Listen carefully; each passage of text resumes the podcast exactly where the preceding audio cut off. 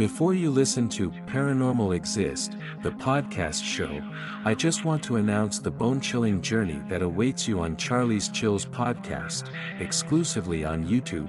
Search at C H A R L I E S C H I L L S. Subscribe and embrace the darkness that awaits.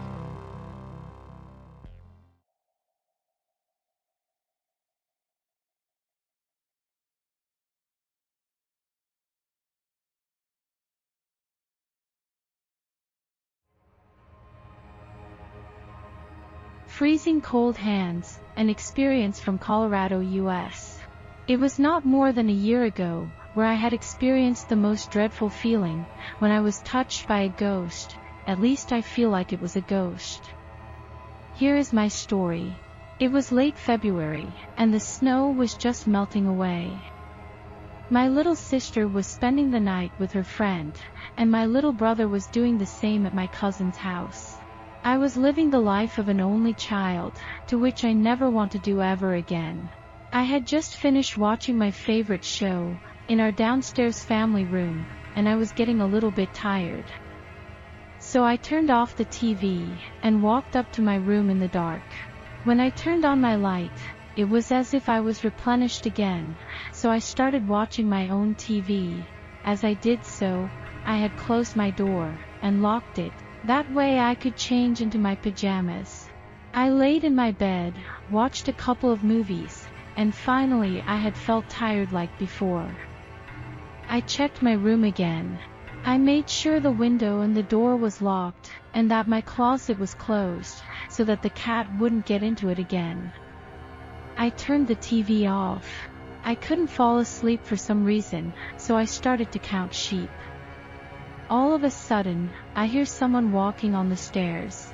At first, I thought it was my mom or dad, who happened to be in their room across the hall fast asleep.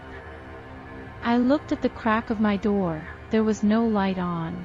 I heard the steps go up the stairs, then down the stairs, then up again. It continued, it went down the stairs, then started slowly coming back up, I coughed, and I heard it run up the stairs extra fast.